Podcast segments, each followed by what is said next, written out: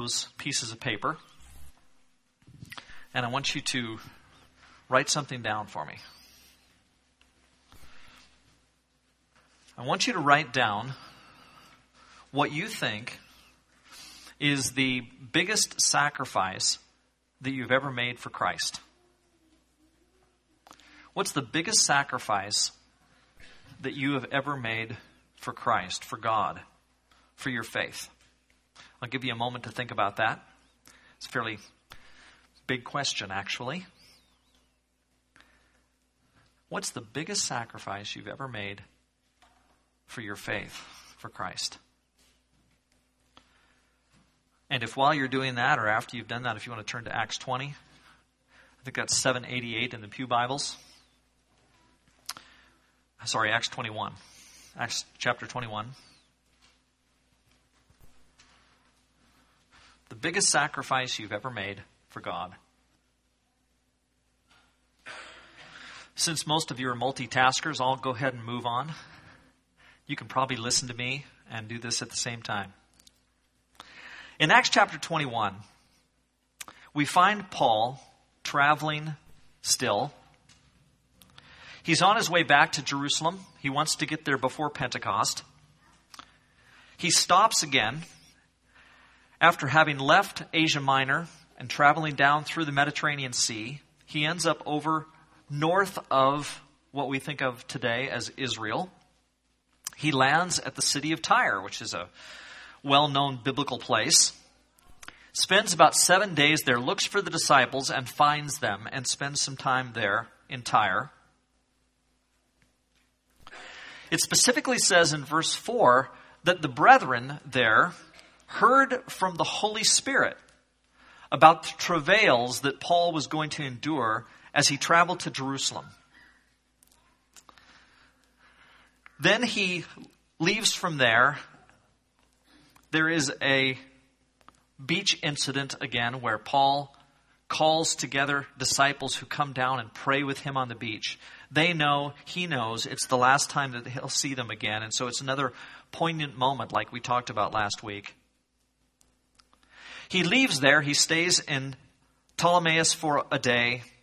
Eventually, he moves on to Caesarea, stays, it ends up with Philip the evangelist, who is one of those in Acts 7 or Acts 6 who is chosen to do some serving of the Greek speaking widows and distribute food with them. You might remember that. Philip is one of those guys. He also becomes an evangelist, and so Paul stays with him a while. Philip had some daughters who would speak and prophesy about the things that were happening. We don't know exactly what they prophesied about. They may well have just been prophesying about what was going to happen with Paul. We don't know. And then the prophet Agabus comes. And he gives another message from the Spirit. And in this case, it's not a good one at all. It's very specific. And he says, Paul, this is what's going to happen to you. You're going to go to Jerusalem and they're going to arrest you. And they're going to bind you. And eventually, Paul's life is going to be taken from him. The church tries to dissuade him. Paul, don't go. The Spirit's saying this is going to happen. Don't go. We don't want you to go.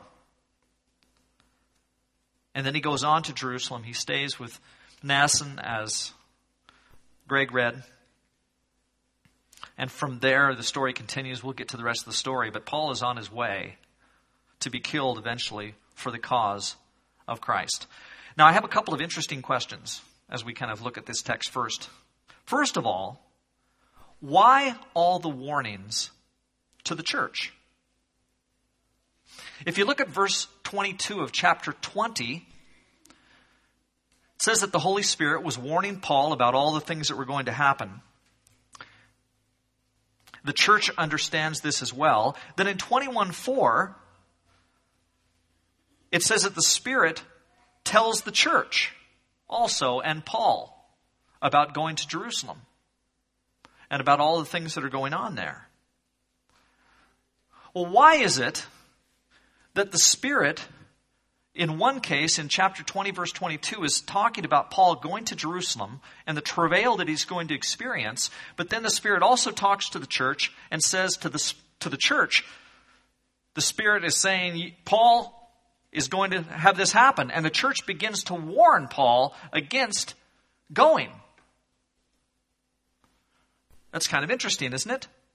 The Spirit, on the one hand, saying to Paul, Go, I need you to go. This is going to happen to you. The church hearing a message about Paul going and being worried about it. And in fact, talking to him about not going.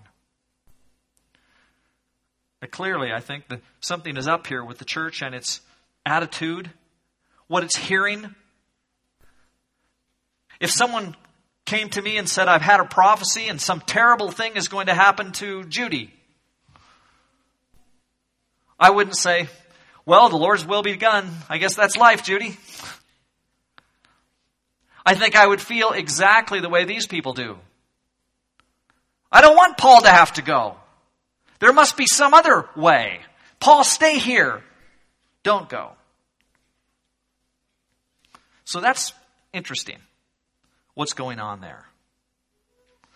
And I'd like to know what exactly is that difference between a Paul who can say, I'm ready to go, and a church that tries to dissuade him. They both knew God's will and plan, but Paul is willing to go when they encourage him not to go. Apparently, they're not ready. It looks as though they're not ready. They must not be ready for Paul to go and be killed. They may not be ready for the, what they're going to have to endure themselves. And I guess that makes some sense to me. If I was a member of the church and I knew that Paul was going to go to Jerusalem and be killed for his faith, what might that make me think could happen to me? The same. You bet. The same thing could happen to me, just like the Spirit is predicting is going to happen to Paul. And I would be very apt to say, Paul, don't go. Let's not start this ball rolling. I just assume that you not start down that road, because if you go down that road, I may have to go down that road too. So I don't think that they're doubting God's supervision of the situation. They know that He's controlling history. And so I don't think they're just afraid that maybe this whole thing is going to be out of God's will. They know it's God's will. The Spirit has told them this is God's will. I don't think they're just unfaithful. It's not that if I went to them and said, Are you not wanting to do God's will? Well, they wouldn't say, Yes, that's correct. We don't really want to do God's will. The reason that we're saying to Paul, Paul, don't go to Jerusalem, is because we don't really want to follow after God anyway.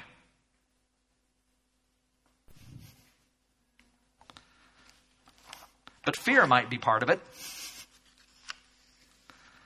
One possibility, of course, is that they just love Paul so much. And the idea of him going and being killed for their, his faith is going to bring about in them some sadness. And for the moment, their sadness is so great that they simply fight against that which they know is ultimately necessary. And so a son says, Mom, I've joined the army. There's a war going on in Central Europe, and I'm going to go fight for the cause of freedom. And the mother says, Please don't go. Don't go, son. But somebody's got to go. Ultimately, you and I have either people who've gone before us or people who will go after us who have to make those tough decisions, even when we don't want to make them. And so your daughter graduates from high school and she says, Dad, I've decided to become a missionary. I'm going to the Congo. Oh, no, you're not. No daughter of mine's going off to Africa by herself. But somebody's got to go. And so eventually the mother who doesn't want her son to go, and eventually the father who doesn't want his daughter to go, may well end up relenting because they recognize the greatness of the cause. And so if the church knows God's will, if it's been prophesied that Paul has to go to Jerusalem and is going to die, they're going to have to get over their fear. And they do. And so if you look at verse 15 of chapter 21, the statement is so simple.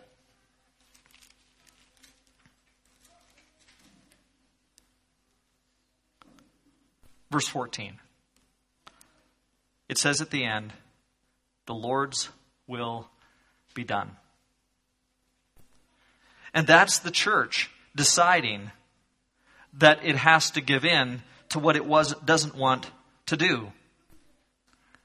And so there's reluctance, there's hesitancy, there's fear. They don't want this one whom they love to have to go off and experience this. But ultimately, it's for the cause of Christ, and they know it. And so when Paul cannot be dissuaded, it says they gave up and said, the Lord's will be done. There's another place I can think of where a man said, Your will, but not mine, be done. At a place of great crisis, when someone saw the necessity of following God's will, even though it was hard. And so sometimes what God asks is not easy, and we do tend to fight it. It's, it's an easy thing in our lives to just kind of say, I can't do this. I, I hear you, God. Somewhere in the back of my mind there, I know this is what you're asking of me. But it's sometimes easy to put that off, and especially if there's fear involved or there's harm to ourselves and a loved one. Boy, God, you're asking an awful lot here. I may have to make sacrifices for you. And we don't like that very much. Wouldn't it be nice if our faith was just easy as could be? Wouldn't it be nice, just for example, wouldn't it be nice if we could just all give up our jobs and just do nothing but serve Jesus all the time and have all of our needs met and never have to worry about it. Wouldn't that be great if that was present for all of us? Doesn't work that way.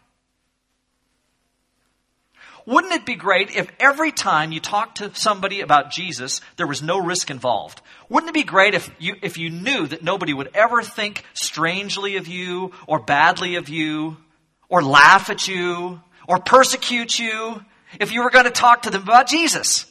Wouldn't it be great if every time you mentioned Jesus to somebody, they said, You've convinced me I want to be a Christian?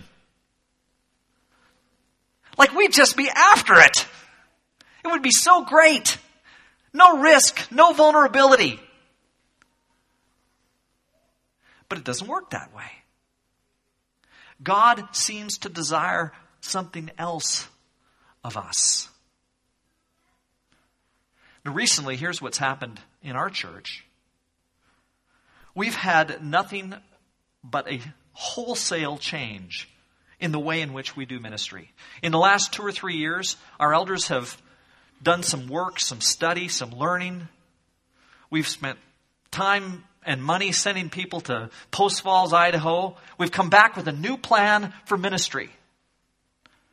And really, it's a wholesale change, a new plan for how we're going to do this. And it's not that easy. They have asked us to become an outreach, discipleship oriented church with a specific plan for discipling.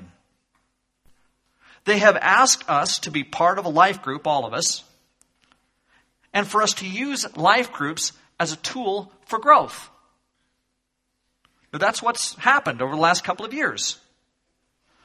Now, I am, I'm absolutely convinced that the elders, in asking this of us, are right, and that we're headed in the right direction.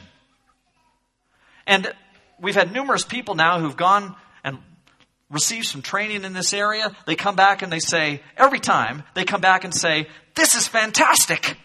We need to do this.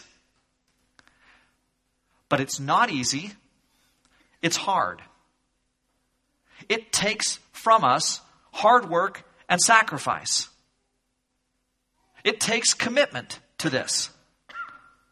But it is not easy for us to give that kind of commitment. It is hard. Change isn't easy. Asking people to do things isn't easy. You know, in the last couple of years, uh, the church where Bob Harrington serves in Nashville, they've been going through the same kind of thing. And Harrington has also gone to Post Falls and he's been thinking about this for quite some time about the whole style of ministry that we've gotten out of uh, our experience with real life ministries. And Bobby decided that his whole church was going to have to go through the same thing, this kind of change. So, a year ago, year and a half ago, whatever it was, they began to implement the same kind of things that we've been doing for the last two or three years. And a third of his church left. A third of his church left. Because it was hard. Because it was a lot to ask. But he was absolutely convinced that that's what the church needed to do. And so change isn't easy. Change was hard. But they said we need to do this, and a third of their people left. Why would a third of the people leave? It's because it's an awful lot to ask. Well, we're not called to give our physical lives, but we are called to give our lives. And as a church, we're in the process of answering the call to give up our lives and to give up our wills for the will of God. And so we're called to give ourselves up for the kingdom. We're called to give our dreams and our aspirations to the kingdom. We're called to give our time and our money and our priorities and our focus and who we are to the kingdom. You give your families to the kingdom. You give yourselves to the kingdom. That seems to be what God is calling us to, to give ourselves to the kingdom in complete kind of ways. And at this point, we're ready to say, no, don't do it. We want to say to our children, no, don't give yourselves so fully to the task. Don't worry about what the church is doing. Build for yourself your own kingdoms we're tempted to say. But God is calling us to something different. And so, what will you do if your daughter comes and says, I want to go to the Congo? And I've got a daughter. That's not hard for me to imagine that question being asked. And I would be ready to say, no, don't go. Except for the call of the kingdom, which needs to transcend my will so that God's will can be done.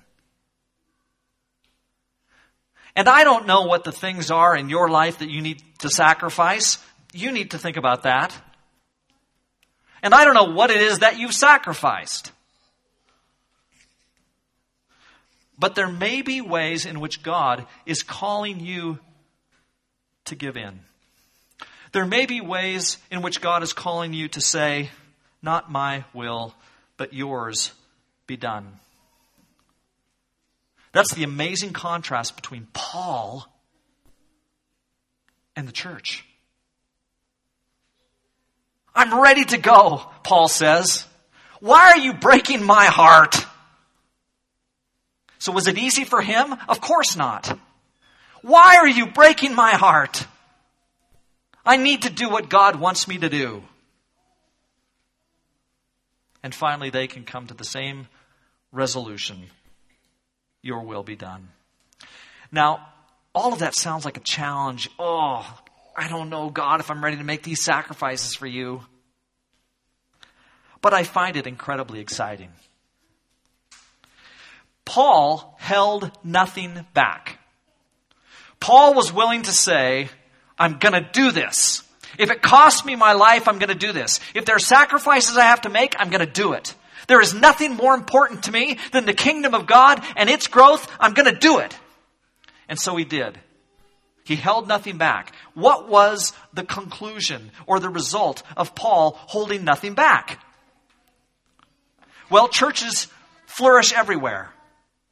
And Christianity grows. And our faith has changed the course of the world.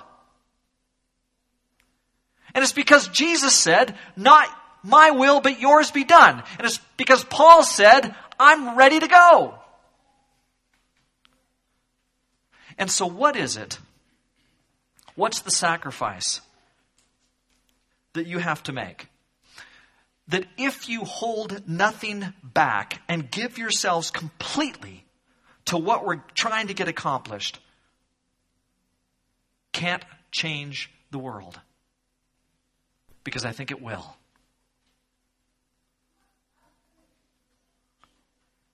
You're the only one who knows. You're the only one who knows what you've given and what you can give. Oh, but God is asking. God is asking you to do things, to make sacrifices that maybe you've never made before.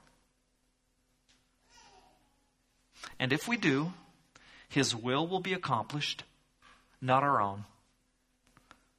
And His kingdom will grow, and the world will be changed. Let's pray.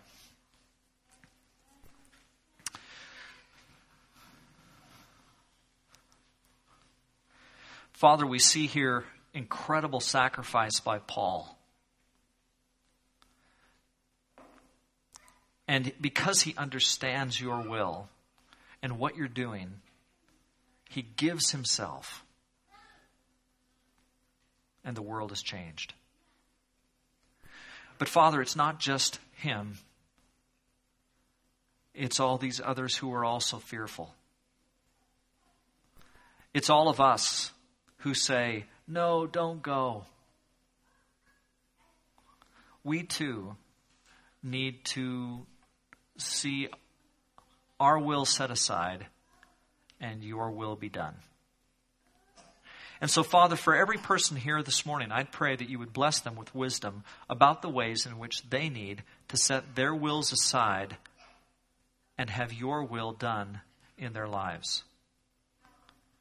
And whatever the barriers are, whatever the fears are, whatever the hesitancies are, whatever the addictions are, whatever the attractive things of this world are, Help them, Father, to set those things aside. Help me to set them aside in my own life. And for us to do your will, work through us that your kingdom might grow. Through Jesus we pray. Amen.